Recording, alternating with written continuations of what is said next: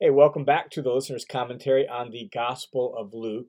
Before we jump into this lesson, I just wanted to say a huge thank you to those of you who support this ministry. It really struck me this morning that there are there really are just a handful of people who have been supporters of this ministry really since like for a year or two years, some even three years. People like Tim and April, people like Nicole or Mark and Ricarda or uh, others who have been here since the beginning supporting this ministry, Will and Lorna and other people like that. And and then there are people who've just jumped in in the last handful of months and started supporting uh, the listeners' commentary and the podcast, this whole online Bible teaching ministry. And uh, I am just deeply, deeply grateful to each and every one of you who Uh, invest your resources in a ministry like this and make it possible. So I don't take that for granted. And I just wanted to say from the bottom of my heart, thank you for your support and for making this ministry possible. All right, in this lesson, we are going to be looking at Luke chapter 18, verses 15 through 30. And now we're actually getting close to Jerusalem. Jesus has been on his way to Jerusalem since Luke chapter 9, but we're getting close now. And over the next few sections, what Luke is going to do is just stitch together a handful of snapshots from the life of Jesus, showing his interaction with people that really highlight several of the themes that we've seen already. Uh, themes like blessing on the lowly and the marginalized, or challenge for the rich and the powerful. And all of this is zeroing in on and focusing on being a disciple of Jesus. So we see phrases like entering the kingdom of God, inheriting eternal life, being saved. They show up several times in these snapshots. And once again, we get Jesus' vision for who can attain these things, who can inherit the, the kingdom of God, who, who can be saved. And in the middle of all these snapshots, we see Jesus, one particular snapshot, Jesus interacting with his disciples, explaining what's going to happen to him in Jerusalem when they finally arrive. And it's not the victory celebration they would have expected. Because following Jesus as Messiah is really very different from what they had been led to believe by their cultural expectations. And now, in this recording, we're going to look specifically at the first two of those snapshots. And these first two snapshots really con- contrast little children, babies even, and a wealthy, influential ruler, and raises the question which kind of person is closer to the kingdom of God? So let's jump into Luke chapter 18, beginning in verse 15. It reads like this Now they were bringing even their babies to him so that he could touch them. What we're talking about here is parents bringing their little tiny children, their little infants even, to Jesus when it says so that he could touch them, meaning so that he could lay his hands on them and bless them. Perhaps even hoping that his blessing will protect them from death because the infant mortality rate was so high in their world. And so they're bringing their little tiny ones to Jesus so that he can lay his hands on them and bless them. But the middle of verse 8 or verse 15, but when the disciples saw it, they began rebuking them. So we have parents bringing their babies, we have the disciples now realizing what's going on, and they actually begin rebuking the parents and trying to chase them off. And the reason for that is likely because they thought there were more important people for Jesus to deal with than these little tiny babies. Uh, it's not because babies were unloved or unvalued. Jews had a very close, tight family unit. They loved their children. So it's not that babies were unloved. It's just that by society's standards, they, they weren't important. They weren't like obviously capable of doing much. They didn't have a whole lot of status. They were low on the social spectrum. And I actually think we see kind of some holdovers of that same sort of thing, even in our world today, in most cultures, really. Like, if you think of a wealthy, powerful, influential businessman or a wealthy, influential leader of some port, some, some type, he, he doesn't or she doesn't you know, you don't tend to think of them having time for little ones. They don't have time for children. They might do a photo op with a child, but really spending time with children, interacting with children, uh, no, you need to be hobnobbing with and interacting with and networking with other powerful people who can advance your status and advance your career, who it can advance your image, uh, increase your wealth, you know, further your business, right? Well, that's the idea here. The disciples are rebuking these parents because Jesus is the Messiah and he's got more important people to deal with and more important issues to deal with than just blessing your little children. That's really the sense going on here. But how does Jesus respond? Verse 16 Jesus called for the little ones, saying, So Jesus actually calls for the kids to come to him. Not only does he have time, he, he can carve out a little bit of time for them. He wants them to come to him. So he called for the little ones to come to him, saying, Allow the children to come to me, and do not forbid them, for the kingdom of God belongs to such as these. Notice that last line. Jesus is welcoming the the children. He is trying to get his disciples to see things differently. He, you know, wants them to quit forbidding them, in fact, calling them to himself because the kingdom of God belongs to people like children, people that are small, lowly, unimportant, little people. The kingdom of God belongs to those kinds of people. In fact, notice verse 17, Jesus says, Truly I say to you, Whoever does not receive the kingdom of God like a child will not enter it at all. What he means by that is to receive the kingdom of God as though one were a child. I think that's the best way to read that phrase. To receive the kingdom of God like a child is to receive it as though one were a child. Now, what does that mean? We have to be careful not to import contemporary, contemporary ideas about children into a phrase like this. And contemporary ideas, I'm thinking of things like, you know, the trustfulness of children. This is how they trust people. The simplicity of children. They, they're just such simple and you know vulnerable and open. The lack of self consciousness of children. The lack of guile. Like those are all sort of contemporary ideals about children. Some of them are somewhat sentimental and all of that we have to be careful not to import those into a phrase like this because they didn't have those views of children. When Jesus says to receive it as though one were a child, the key idea is smallness and lowliness of children. That uh, that they were low uh, by social standards, that they were little people. That's the idea. And in view of the preceding parable and the preceding context, right before this, um, we have to see this as people that are like the tax collector, the humble people who don't exalt themselves. That's where the preceding context ended. Um, that, that it's it's the humble people, the lowly people, like the tax collector, who don't exalt themselves, like the Pharisee in that parable. It's the lowly ones who plead for mercy and atonement rather than making much of themselves and having such a high view of themselves. That's what he means to receive it like a little child. We receive it with this humility, this sense of lowliness, this sense of neediness and dependence. Those were the kinds of ideas that would have filled their minds when Jesus said what he did about children here. Now, this stands then in, in contrast to the character in the next snapshot. The next snapshot shows a wealthy and important person, a person who has both status and money and influence, and he's unwilling to divest himself of those things. So let's look at snapshot number two here, picking up in verse 18. It says this Now, a ruler questioned him, saying, Good teacher, what shall I do to inherit eternal life? This fellow is traditionally called the rich young ruler. He's just called a ruler here, but we learn in verse 23 that he's extremely wealthy.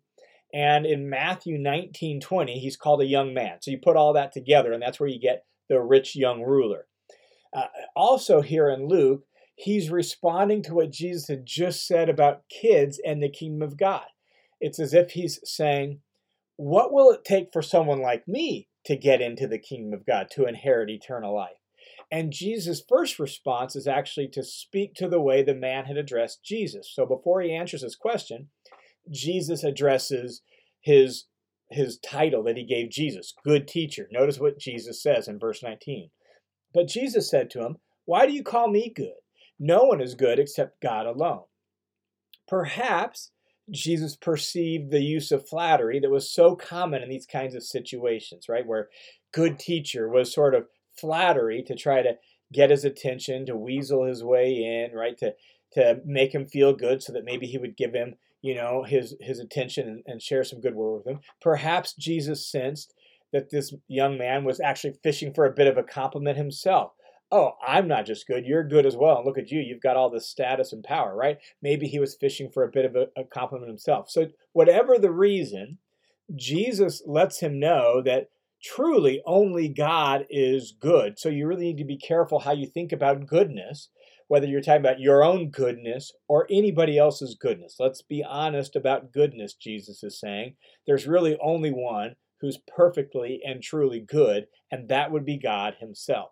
So that's Jesus' initial response is just to force this guy to say, quit using empty flattery, right? Don't be fishing for a compliment. Think more clearly about goodness. Only God is truly good. Then Jesus goes on in verse 20 and responds to his question, What can I do to inherit eternal life? That's his question. And Jesus says in verse 20, You know the commandments do not commit adultery, do not murder, do not steal, do not give false t- testimony, honor your father and mother. Jesus lists off five of the Ten Commandments, specifically, five of the commandments that fit under the love your neighbor column. In the Ten Commandments, you have the first handful of commandments that are love the Lord your God commands. The, the, the second chunk of commandments in the Ten Commandments are the love your neighbor commandments. Jesus lists off five of the ten that fit in the love your neighbor column. And my guess is it's likely that Jesus is dealing with a perceived problem. Actually, a problem that's still very common when you combine power and wealth. When you combine those two things uh, in people, people that have those really often don't care for others. It's not always the case, that's a generalization, but oftentimes they don't have time for others. They really don't care about others, especially the little people, the lowly people who, to whom the kingdom of God belongs, as Jesus just said. So my guess is Jesus is listing off these commands because he, he recognizes this is a real problem when you combine wealth and power. Well, how does this rich young man respond to what Jesus says? Well, verse 21, Jesus has listed off these commandments, and this young man said, all these things I've kept from my youth. He's convinced he's passed the test with flying colors. He's like the 99 in Jesus' parable of the sheep in uh, Luke 15 that think they need no repentance. Or he's like the older brother there in Luke 15 in the parable of the prodigal son, who's always done what his father wanted or needed. Or he's like the Pharisee in the previous parable who boasted in prayer to God about his own righteousness. That's where this young man is at. He's convinced he's he's good. He's kept all the commandments just fine. But Jesus, Jesus knows better. He knows that wealth and status are a real problem for this young man, especially in relationship to the poor and the lowly around him. So Jesus is actually going to challenge him at the very heart of his deepest problem. Look at verse 22.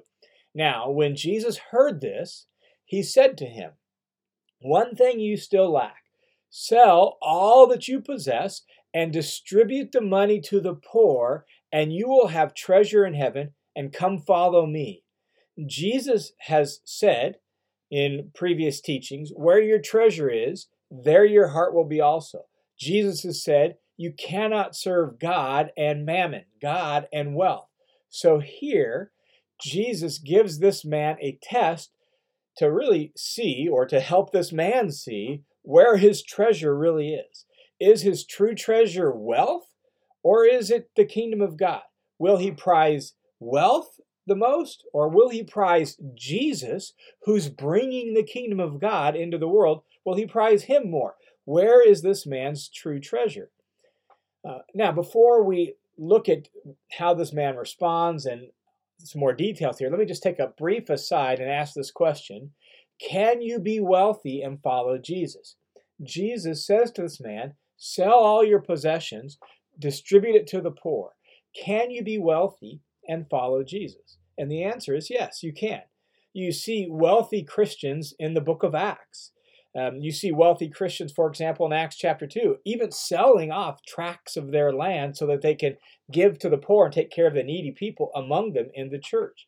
Uh, we see Paul, for example, in 1 Timothy chapter 6, give instructions to the wealthy Christians and how they should look at their wealth and how they should handle their wealth. And so, yes, you can be wealthy and follow Jesus. That's not the point of verse 22 the point isn't for all of us to get rid of all of our wealth. That's not what we have to do to follow Jesus. The, the point really is this is that following Jesus will radically affect your view of wealth and will affect your use of wealth. Both of those things will be deeply transformed by following Jesus. And when Jesus says what he says to this man, it is a case specific situation to a man that Jesus can tell has a real problem. He's trying to serve God and mammon, God and wealth. And Jesus is trying to get him to see that. And Jesus is trying to get him to see who really is your God. Who really do you serve? If you want to enter the kingdom of God, you're going to have to look at your wealth differently. You're going to have to use it differently. And that means you need to change your relationship to money. And so, no, you don't have to get rid of all your money to serve Jesus. Yes, you can be wealthy and follow Jesus, but it will radically affect your view of wealth and your use of wealth. Well, how does this man respond to Jesus' test? Notice what he does, verse 23. But when he heard these things, he became very sad, for he was extremely wealthy.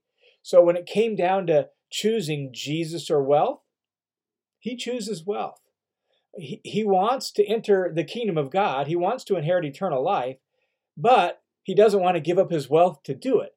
And now it's clear if push comes to shove, who he actually loves more, what he actually loves more. Is it God and his kingdom, or is it wealth? Well, it's wealth. He became very sad because he actually loves his wealth so much that he doesn't want to have to get rid of it. And Jesus, verse 24, looked at him and said, How hard it is for those who are wealthy to enter the kingdom of God. For it's easier for a camel to go through the eye of a needle than for a rich person to enter the kingdom of God. We tend to see wealth as the gateway to the good life. In Jesus' day, a man like this and others around him would have seen wealth as the gateway to the good life. And not only the gateway to the good life, proof that he was blessed by God. That was kind of the tendency. Like, since, since wealth tended to do with land, since the land had been promised by God and and his promise was conditioned on their faithfulness to the covenant. If you were wealthy and you had land and you had all this possessions, obviously God surely blessed you. And so it was evidence of God's favor in their thought world very often. And so we tend to see it as the gateway to the good life. They tended to see it as a blessing from God. Jesus says it's a hindrance. It gets in the way. Notice what he says there that how hard it is for those who are wealthy to enter the kingdom of God. It's so hard, in fact, that it's actually impossible. Um, wealth is a hindrance to entering God's kingdom. Why? Because it, it actually makes it hard for someone to entrust themselves to God's kingdom. It makes it hard for them to lower themselves and depend on God Himself and His rule and His reign and His kingship. Uh, and that's one of the key traits about entering the kingdom of God like a child is lowliness and dependence. And wealth makes it hard to do that. Wealth has power, and that power captivates our identity and our view of life and our security and even our status. And so wealth makes it hard to seek first the kingdom of God. In fact, Jesus here says it makes it so hard it's impossible. It's like a camel trying to go through the eye of a needle. Some have suggested that there was a gate in Jerusalem called the Needle's Eye. But the reality is, there's zero evidence that such a gate ever existed. So if you ever hear that, just know that's pure speculation. There's no evidence of that. The real point of Jesus' imagery here is like he's offering an extreme example to say if you trust in wealth or if you love wealth, it'll be impossible for you to entrust yourself to and to experience the reign and rule of God. It's easier for a camel to go through the literal eye of a needle than for a rich person to enter the kingdom of God. Why? Not because wealth, uh, you can't be wealthy and be a Christian, but because it's it's virtually impossible for you to entrust yourself to and experience the reign and rule of God in your life. You've got wealth, and you tend to depend on that and trust that. Uh, those who heard Jesus say this was, was like, well, then who can be saved? Since wealth tended to to represent God's favor and God's blessing, right? Like, then if it's hard for a wealthy person to enter the kingdom of God, who can be saved? And Jesus says in verse 27 the things that are impossible with people are possible with God. This guy was so wealthy and so seemingly pious that if he can't be saved, who can? Well, guess what? God is so powerful that he can even rescue wealthy people. He can draw them into his kingdom. God specializes in impossible things like saving people. All people, wealthy people and poor people alike, can be saved. Why? Because that's what God is good at. God specializes in impossible things like saving people.